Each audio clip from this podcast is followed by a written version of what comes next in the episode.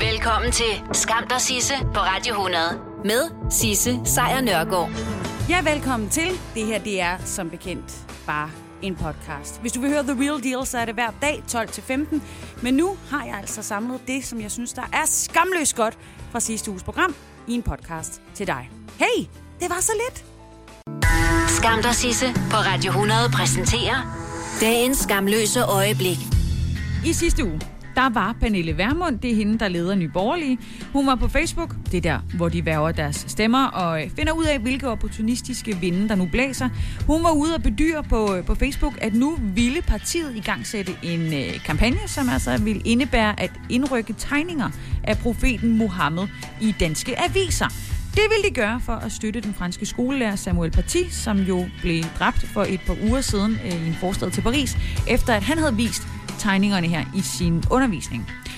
Den her kampagne skulle så lanceres i samarbejde med øh, Charlie Hebdo, altså det franske satiremagasin, fordi det var dem, der netop havde lavet de her tegninger, som Samuel Paty brugte i sin undervisning. Det var øh, Pernille Vermund ude og bedyre. Vi vender lige tilbage til Charlie Hebdo, fordi siden hun var ude og snakke om det her, og det vil hun gøre, så har de danske medier været ved at æde hinanden for at finde ud af, om øh, hvem der tror mest på ytringsfriheden. Og det viser sig, at øh, Martin Krasnik vandt selvom han er fuldstændig velvidende om, hvilke konsekvenser det havde for Jyllandsposten tilbage i 2005, og ikke mindst alle de ansatte på Jyllandsposten, og dem, der delte lokaler med Jyllandsposten, og i det hele taget sikkerheden for rigtig mange danskere, så erklærede Martin Krasnik sig som den første øh, chef for en avis klar til at trykke de her annoncer. Det sagde han i hvert fald i søndags i et program, et program der hedder Ordfanger.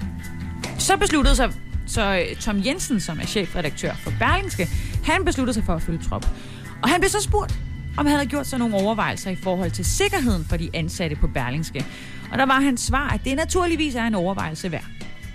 Hvilket må være en lettelse for avisens mange ansatte, at deres liv og sikkerhed er en overvejelse værd. At han så besluttede sig for, at han gerne vil trykke dem alligevel, er jo så en anden side af sagen.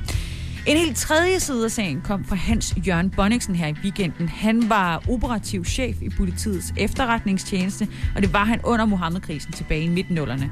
Han var ude på Facebook og kritisere Pernille Vermund, fordi hun ville indrykke de her annoncer, og han sagde, at hun medvirker til at fastholde terrortruslen mod Danmark, og at det er nemt for hende at lege med vores sikkerhed ved nu at kaste benzin på et allerede flammende bål. Og tilføjet, bare for, du ved, fun of it, at han synes, det var en tåbelig, fantasiløs og barnagtig provokation, hvor man leger med alle andres sikkerhed, samtidig med, at man sidder selv i sit elfenbenstårn, og, og hvor Værmund og hendes partifælder vil være beskyttet af PET mod selv den mindste trussel. Men nu viser det sig, at der slet ikke er nogen grund til noget som helst i ord for at trykke nogen som helst tegninger. For det viser sig nemlig, at øh, tegnerne af de her tegninger, de gider ikke lege med Pernille Vermund og resten af nyborgerlige. Satiremagasinet Charlie Hebdo, som der jo har tegnet de her tegninger, de har været ude og understrege nu, efter ønske for dem, der er ophavsmænd til tegningerne, at de ikke har tænkt sig at indgå nogen aftale med Nye Borgerlige om, at de kan benytte Mohammed-tegningerne i annoncekampagner.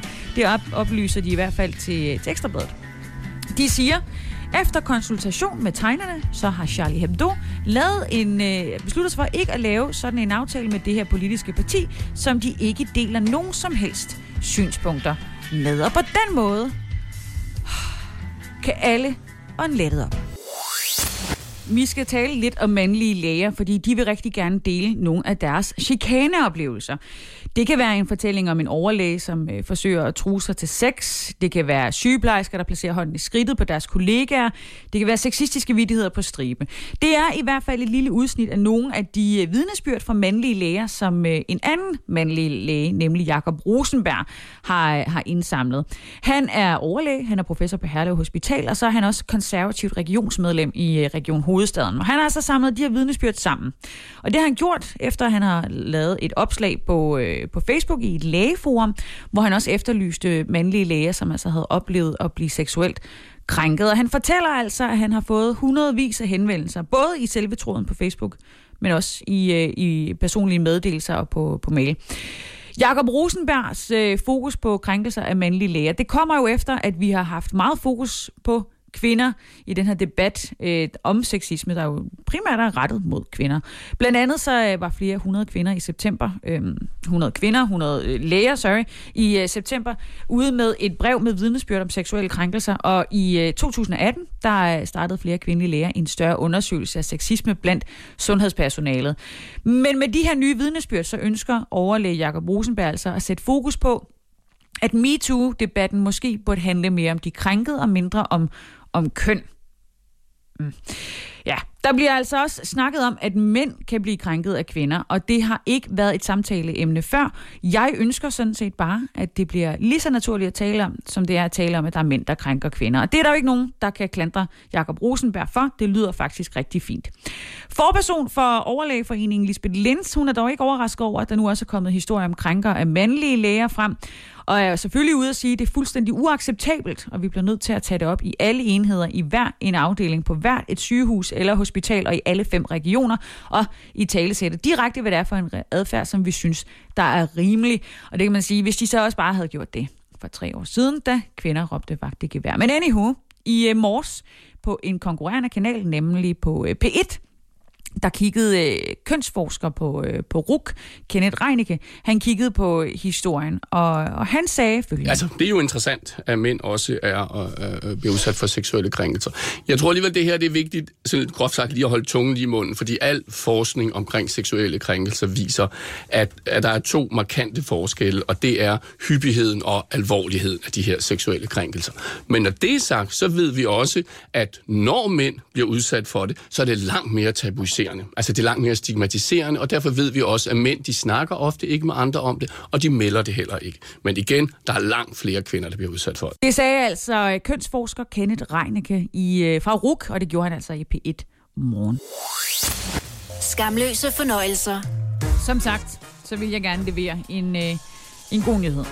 Vi ved, at øh, verdens have er blevet varmere. Og med den stigning i øh, temperatur, jamen, så er nogle af verdens allervigtigste koralrev også ved at uddø. Det, det er sådan noget, vi ved. Men i dag der får du altså en god nyhed. Fordi videnskabsfolk fra Australien har nemlig opdaget et nyt koralrev. Et koralrev, der er på, på størrelse med Eiffeltårnet i Paris. Jeg vil faktisk våge at påstå større. Og der er ingen tegn på et blinding, altså en blinding, som der jo ellers er øh, på mange andre koralrev.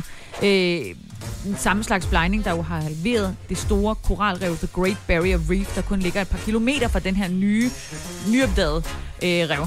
Øh, videnskabsfolkene de kalder det her nyopdagede rev for et bladrev. Jeg ved ikke, hvad det betyder, men jeg kan fortælle dig, at det er næsten 500 meter højt og 1,5 kilometer bredt. Igen større. Meget større end, end Eiffeltårnet. Men det, Eiffeltårnet er også stort, så jeg vil lige have noget at, at, at sammenligne med. På det højeste punkt på revet er der kun 40 meter op til vandoverfladen, så man kan faktisk være heldig at, at, at dykke derned, hvis man vil, at man har udstyr til det. Men man skal lade være, man skal lade det være. Det nyopdagede koralrev, det ligger godt 6 km fra The Great Barrier Reef. Koralrevet, som vi jo stort set altid taler om, fordi det er ved at blegne. Og når det blegner, så dør det, og det kommer ikke tilbage. Et hold øh, videnskabsfolk fra James Cook University under ledelse af en, øh, en fyr, der hedder Dr. Robin Beeman, opdagede det her nye koralrev tidligere i øh, oktober, da de var ved at opmåle havbunden. Og ifølge Biman så er revet det første i den her størrelsesorden, som er blevet opdaget i over 120 år. Det er jo som at få en lille juvel, ikke? En, en kæmpe juvel. Altså en, en Afrikas stjerne, hvis man altså har spillet det spil. Robin Beeman han har fortalt til Reuters, at der er fundet nye syv separate rev allerede.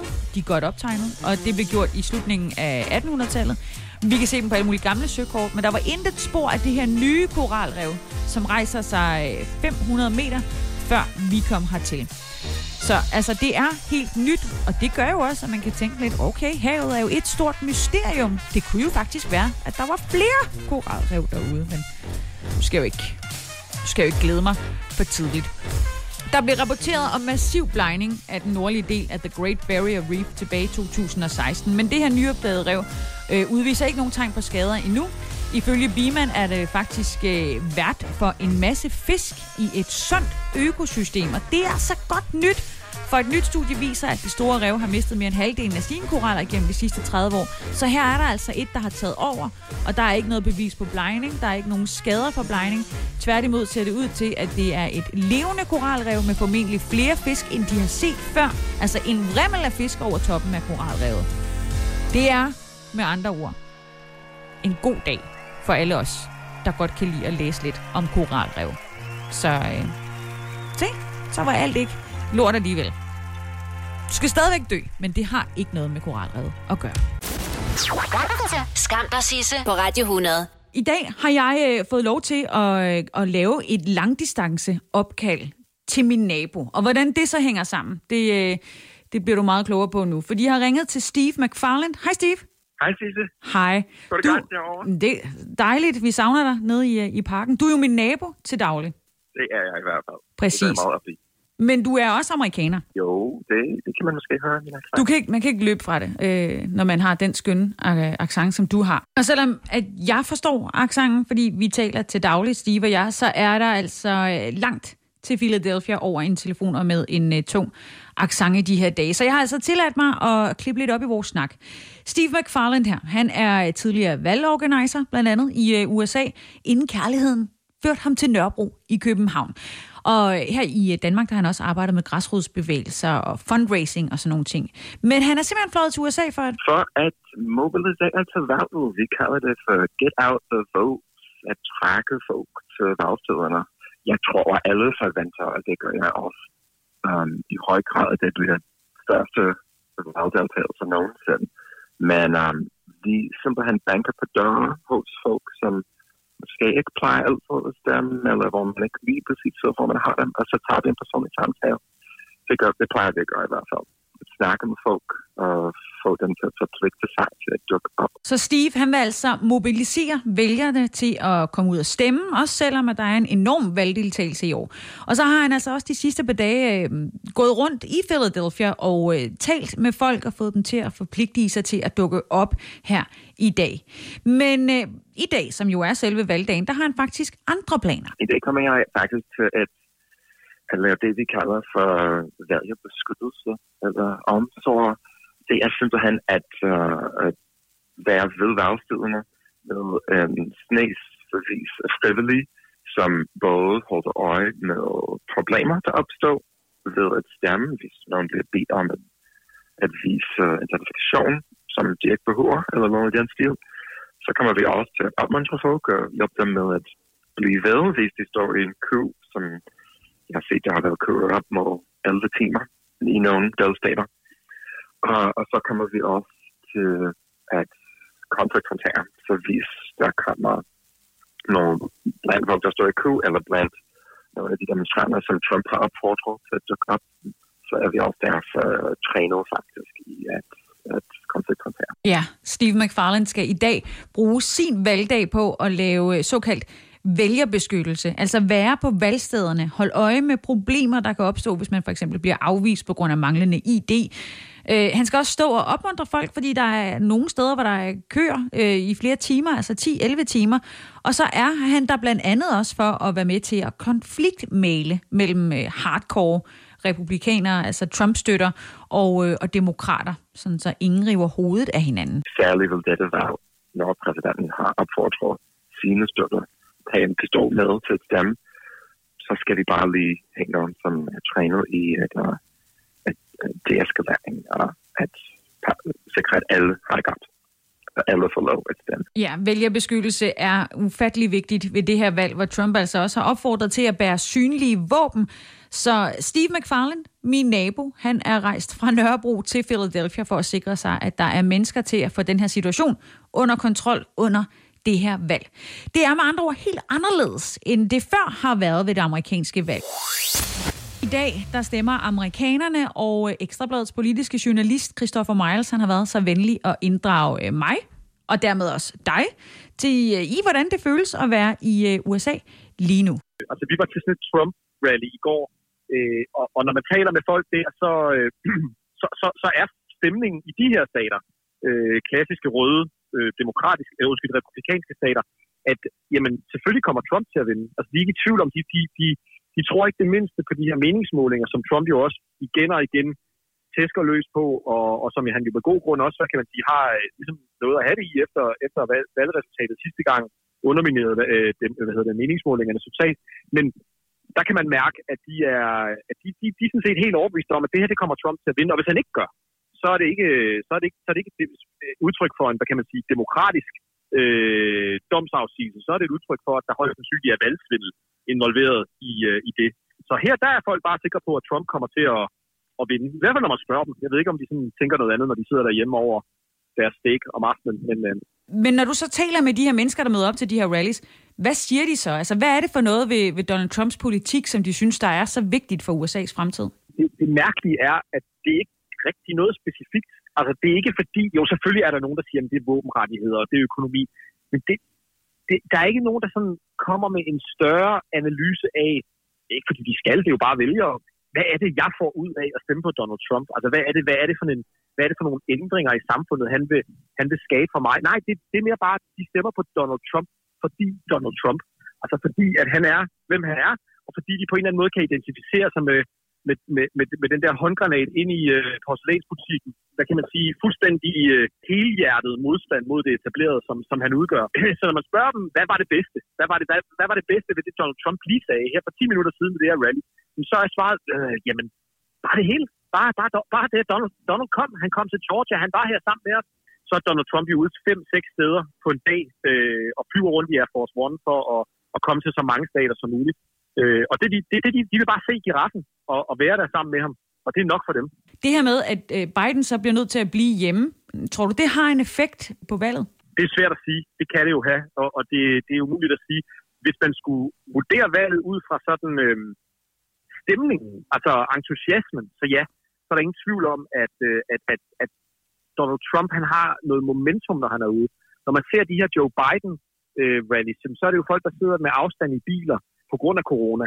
Øh, så, er det, så, er det, så er det nogle steder, hvor han møder op, og han har det jo, men han er jo, er jo altså, han er jo så gammel, at, at der er jo nærmest en levende præsident, der stadigvæk der kunne være hans søn. Ikke? Øh, altså, det, er jo, det, er jo, det er jo sådan en underlig fornemmelse at stå og se sådan en gammel mand, men han, han, han får jo kludret i ordene. Det gør han ret tit. Altså for nylig fik han sagt, at jeg stemmer, stiller op til senatet, men der blev talt meget om den, det stille flertal herover og om det, det tavse flertal, det, det ligesom tropper op på valgdagen og stemmer øh, på Joe Biden. Det er der jo mange meningsmålere i hvert fald, der vurderer, at det, det gør det. Men når man er på gaden og taler med folk, så er det, så er det Donald Trump, der ligesom får, hvad skal man sige, gnisten frem i folks øjne, øh, i modsætning til de folk, der, der taler på Joe Biden, som mere er et spørgsmål om, at så har de en, en, en mulighed for at stemme Donald, Donald Trump ud af det hvide på, mere end det, fordi de stemmer på Joe Biden. Så det er et mere et, øh, et praktisk forhold øh, frem for en stormende kærlighedserklæring? Ja, det er, det er fravalg øh, af, en kandidat mere end et tilvalg end anden. Og det forklarede altså Christoffer Miles, politisk journalist på Ekstrabladet til mig, og øh, til dig i øvrigt, og så håber jeg, at han øh, passer på sig selv derovre, mens de stemmer. jeg har øh, simpelthen fået lov til at invitere en meget særlig gæst i studiet hos mig i dag. Og meget særlig gæst, øh, fordi det er min kæreste. Men derudover, så er du også øh, Esben Bjerre, den, den ene halvdel af Her går det godt, duoen, hvor øh, Peter Faltoft jo er den anden. Ja. I har sendt radio sammen i Tidernes Morgen på B3. Nu har I en, øh, en øh, podcast, der hedder Her går det godt. Og så dækker I valg ja, under sloganet Valg Amok. Vel amok. Lige præcis. Og Esben, du har jo dækket det amerikanske... Det her det, det er tredje gang, du dækker det amerikanske valg. Det er det. Så altså, jeg nærmer mig at være kender, vil jeg sige. Åh, oh, ja. Fine. Ikke ekspert endnu. Nej, det er next level. Ja. Så øhm, du, du vil jo... Vi, vi skulle begge to have været i USA lige nu og, øh, og have sendt henholdsvis radio og podcast og, og tv-feed derfra. Men øh, det er vi ikke. Så du kan ikke fortælle mig, hvordan ser det ud i øh, USA nu. Men det du måske kan fortælle mig, fordi jeg ved, du har haft næsen ned i, øh, i amerikansk stof de sidste mange uger, det er, hvordan adskiller det her valg sig øh, i forhold til de to andre, du har dækket? Det er, jo, øh, det er jo forfærdeligt, når jeg skal virke som en eller anden form for, for person, der, der ved en masse. Men ja, jeg, har, jeg synes, jeg har prøvet at læse så meget jeg kan. Og øh, med far for at lyde, som, som alle andre, der er i radioen og fjernsynet, så, så tror jeg, at det er, er specielt på den måde, at Trump har været så vild en præsident, og for nogen jo på en, en virkelig god måde, og for nogen på en, en virkelig vild dårlig måde, at han har mobiliseret ikke bare sin egen vælgere, men, men ekstremt mange mennesker, som enten aldrig har stemt, eller som i hvert fald sad over sidste gang, fordi de synes Hillary var måske øh, lige for meget det gode, og, og lidt for meget, som vi plejer, og, og Trump var, var for bims. Øhm, så i hvert fald de her early votes, der er blevet afgivet den sidste måned rundt omkring, der er jo over 30 millioner mennesker, som ikke stemte sidste år, som har stemt i år. Og det er jo, det er jo et absurd tal, når man tænker på, øh, at valget sidste gang blev afgjort med, med færre end 80.000 stemmer. Så, så det er det er sindssygt åbent. Okay, så, så det er en af måderne, man kan sige, det adskiller sig fra, stemme, stemmedeltagelsen, valgdeltagelsen er, er meget højere, end den har været de forrige gange. Ja. Du sidder igen øh, i Europa i et helt andet kontinent og, og kan følge med herfra. Men hvorfor tænker du, at øh, er det, at øh, så mange har valgt at stemme øh, før tid? Jamen, jeg tror, der er jo selvfølgelig både, at, at de ruller også med noget corona derovre. Det er også grund til, at, at ingen af os to er derovre. Øhm, og det er jo kun blevet værre den sidste måned. Så jeg tror, rigtig mange har gjort det sådan øh, sikkerhed. Og så tror jeg, der er også mange, der, der gør det simpelthen for at slippe for at stå i enormt lange køer. Øh, man har også set de her billeder fra forskellige polling stations, hvor folk står 3 og 4 og 5 hvis ikke 10 timer de, de værste steder i kø for at stemme. Og sådan burde det jo ikke være i, i, et, i et vestligt land. Øhm, og jeg synes jo, der er mange ting, når man snakker om amerikansk politik, hvor hvis man ikke satte USA eller Amerika efter sætningen, så vil man tænke, det foregik i en øh, altså republik under Rusland eller, eller et sted i Afrika. At det her med, der også er øh, militser med våben ved nogle stemmesteder. Øh, demokraterne er nødt til at have valgobservatører. At det er, det er virkelig vildt, og man kan godt mærke, at der sådan er high stakes. Der skulle også være sådan et stort spike i, hvor mange der har købt våben og sådan noget, og det, ja, det, det er meget vildt. Jeg snakkede tidligere i dag med øh, vores nabo, Steve, Mm. Steve McFarland, som jo er i øh, Philadelphia, hvor han øh, i dag skal udøve det, der hedder vælgerbeskyttelse. Ja. H- hvad tænker du, når du hører det? Jamen det er jo det. Altså det, det er jo absurd, at et, et land, som ofte bryster sig af at være verdens bedste og, og vigtigste og demokrati, er nødt til at have, have vælgerbeskyttelse ved de forskellige stemmesteder, fordi at man er bange for, at der kunne komme nogle af de her militser, som, som jo helt lovligt må rulle ind med, med diverse våben og skudsikre veste, for på den ene eller den anden måde at skræmme. Det er ikke fordi, jeg tror, at nogle af de her Trump-støtter møder op og bare begynder at skyde folk sådan øh, at random, men, men bare det, hvis du står og er, er i forvejen måske lidt presset over og skal, skal stå flere timer i kø for at stemme, og der så står folk og råber og skriger af dig, og nogle af dem står med våben, så kan det godt være, at man, man bare bliver i bilen og så kører hjem. Øhm, og det synes jeg, der er et kæmpe problem. Apropos øh, hjem, jeg er næsten glad for, at du er hjemme og i København og skal sende øh, Valamok senere i dag. Jeg siger A-kasse og fagforening. Så siger du, åh, må jeg blive fri? Og så siger jeg, yes! For frie A-kasse og fagforening er nemlig de eneste, der giver dig en gratis lønssikring. Inkluderet i den allerede lave medlemspris. Se tilbud og vilkår på frie.dk. Skam dig, Sisse, på Radio 100. Og jeg føler mig også fuldstændig revet rundt i løbet af de sidste 24 timer. Det har ikke været nogen rar omgang, øh, det her valg at følge med i. Der har været øh, angreb på selveste demokratiet, hvilket vi jo øh, godt vidste var i gang, det her angreb, men det var alligevel sådan forholdsvis ekstra udtalt her i morges. Fordi i morges der gik øh, Donald Trump nemlig selv ud og erklærede sig selv som vinder af det amerikanske valg, endda helt uden at have noget som helst belæg for det. This is a fraud on the American public. This is an embarrassment to our country. We were getting ready to win this election. Frankly, we did win this election. Som så mange andre ting i her i øh, 2020, så er det jo også rigtig nederen, at man har gjort sig klar til at vinde et valg, og så umiddelbart ikke så ud til at gøre det alligevel. Så bliver man jo nødt til at bare at holde den og sige, jamen vi vandt rent faktisk. Det var i hvert fald, hvad øh, Donald Trump fik sagt her i morges dansk tid, da han holdt en tale i det hvide hus. Men det er jo som bekendt en sejr, han på ingen måde kan tilrave sig, fordi stemmerne er overhovedet ikke talt op endnu, hvis de overhovedet får lov til at blive, stille, øh, blive talt op. This is a major fraud in our nation. We want the law to be used in a proper manner. So we'll be going to the U.S. Supreme Court We want all voting to stop. We don't want them to find any ballots at 4 o'clock in the morning and add them to the list. Ja, men det vides ikke helt, hvad det er, Donald Trump præcis mener, når han siger, at der skal stoppes øh, stemmeafgivelse. Da det amerikanske jo, valg jo for længst er lukket ned, valgstederne har for længst lukket ned. Og derfor er der rigtig mange, der tolker præsidentens ord som, at de stemmer, der endnu ikke er talt op, for eksempel brevstemmerne, de ikke bør tales med. Og det giver jo god mening for Donald Trump i og med, at alle analytikere er ude og sige, at nok 75 procent af de her brevstemmer, de kommer til at gå til Joe Bidens favør.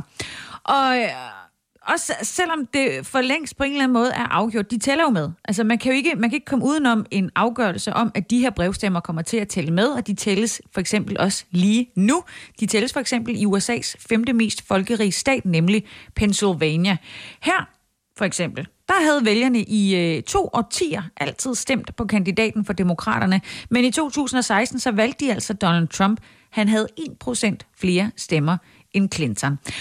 Derfor så har Joe Biden, som jo er øh, fra Pennsylvania, han er født i Pennsylvania, han har sat rigtig hårdt ind på, at nu skal Pennsylvania er der være demokratisk. Og det kan måske lykkes ham med brevstemmerne.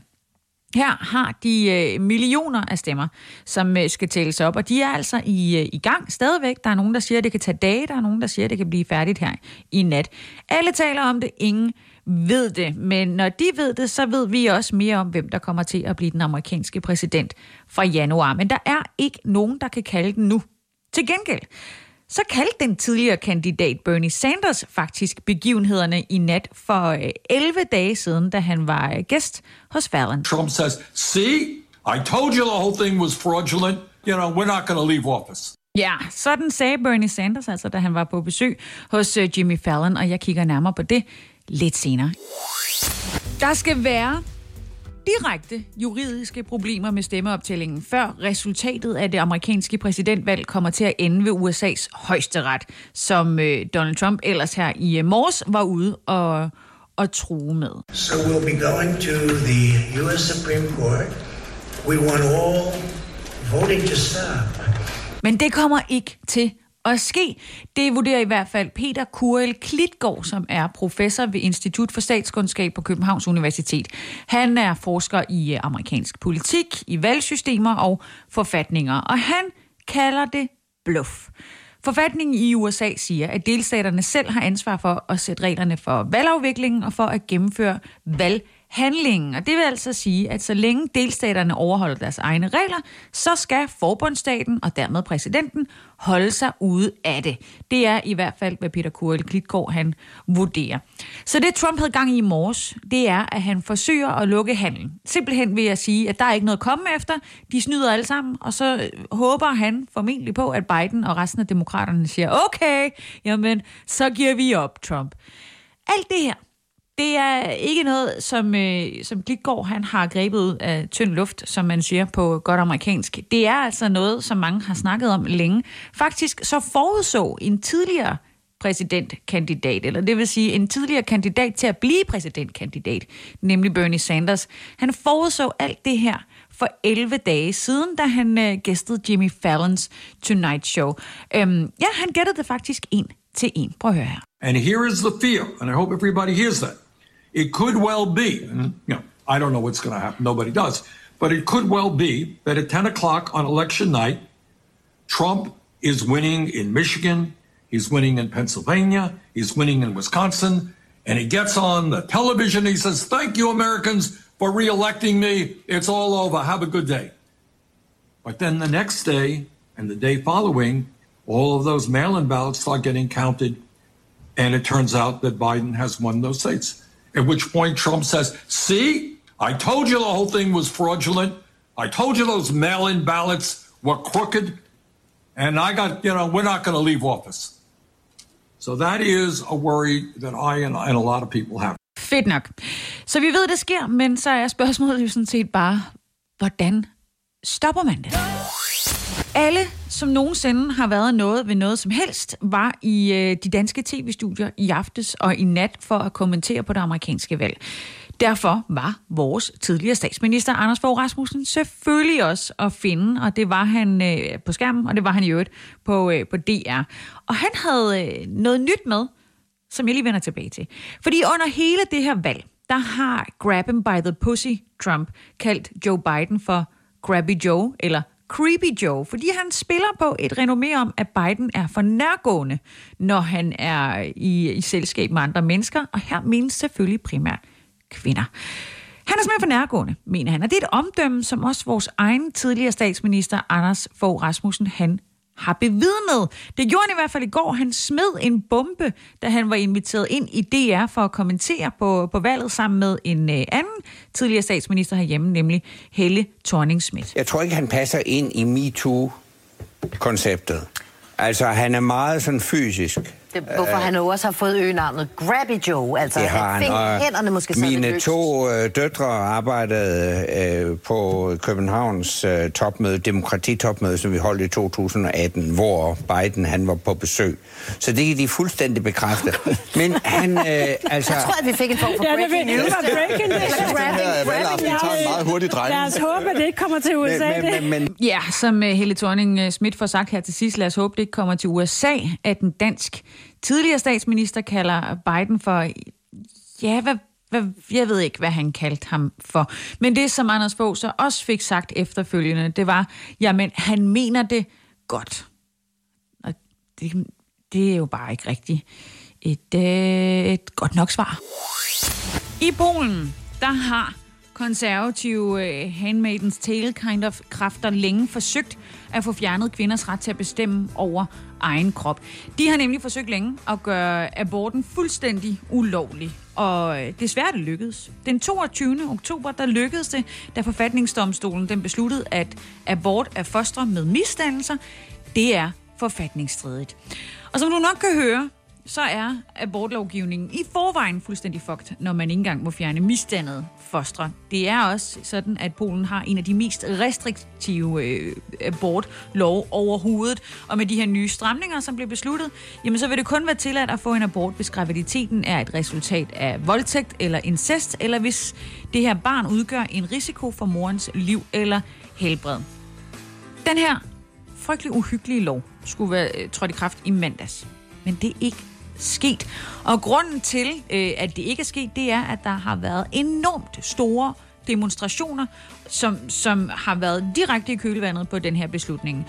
Der har været demonstreret i ugevis, og der har været voldsomt mange mennesker på gaderne. Så nu er udmeldingen, at Polen har brug for ro til at drøfte en afgørelse for højesteret, som altså vil forbyde de her aborter. Det var, hvad en talsmand på regeringen sagde i går. Og det var forventet jo, som sagt, at det ville ske i mandags, at så ville øh, den her abortlov øh, trådte i kraft. Men de her demonstrationer og protester fra befolkningen hver evig eneste dag de sidste to uger, har altså gjort det, at den her proces den er forsinket. Afgørelsen den udløste store demo, øh, demonstrationer, ikke bare i, øh, i, i, i de, store, de store byer, altså, og ikke bare blandt kvinder. Det har så været både mænd og kvinder, der har været på gaden for at demonstrere. Og det har været meget voldsommere, end regeringen havde forventet. I øh, går, der var der demonstrationer igen, hvor blandt andet to polakker klædte sig af og stod foran præsidentboligen i, øh, i Warszawa, altså i, i hovedstaden i Polen. Og oprindeligt så havde regeringen meldt ud, at afgørelsen skulle være fuldbyrdet inden den 2. november. Det er så ikke sket, og der er ikke meget, der tyder på, at den kommer til at træde i kraft i dag. Ej, heller. Piotr Muller, som er talsmand for regeringen, han siger, at i øjeblikket der har vi alle brug for ro til at diskutere den her afgørelse. Vi har også brug for ro fra befolkningen og diskussioner blandt eksperter. Så med andre ord, så vil de gerne have, at folk holder op med at demonstrere, og at eksperter holder op med at fortælle om, hvor sindssygt et indgreb i halvdelen af Polens befolknings øh, sikkerhed, at det her det er.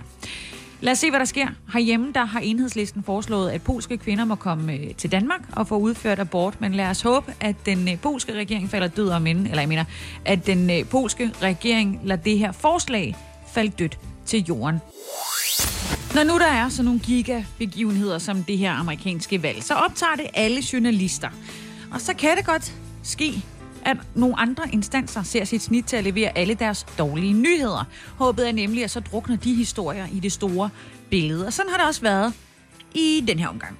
En af nyhederne, som blev snedet ud i går, var, at vores drikkevand er fyldt med gift. Lidt efter kl. 17 i øh, går eftermiddags, der skrev Miljø- og Fødevareministeriet i en pressemeddelelse, at danske vandværker de seneste syv år fejlagtigt har fået dispensationer til at overskride grænseværdier for pesticider. Altså, ved en fejl, der har det været tilladt, at der var mere gift i vandet, end EU ellers har sagt, at der må være.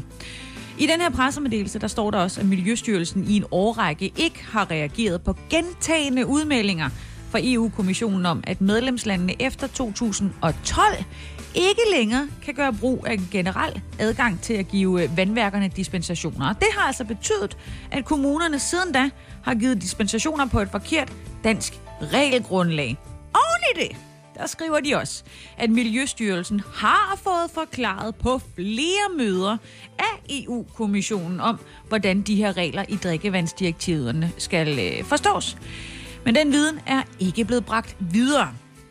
Berlingske, de har så spurgt vores miljøminister Lea Wermelin om, hvorfor hun og hendes ministerium så vælger at sende så vigtig en nyhed ud midt i nyhedsstrømmen om det amerikanske valg. Og til det der svarer hun, at de først skulle orientere Folketinget hurtigst muligt efter, hun selv var bedre orienteret. Og så siger hun i øvrigt også, at øh, hun, miljøministeren Lea Wermelin blev informeret i fredags. Ja, det var en af historierne. En anden nyhed er også, øh, at øh, Uddannelses- og Forskningsministeriet har øh, en, en lettere ærgerlig sag. Nemlig, at stadig flere udenlandske studerende gør brug af retten til SU. Det er en ny prognose, som ministeriet har sendt på gaden. Af den her nyhed fremgik det nemlig, at det tidligere tiltag, som skulle begrænse udgifterne til EU-studerende på SU, ikke kommer til at virke. Sådan er det. Det virker ikke.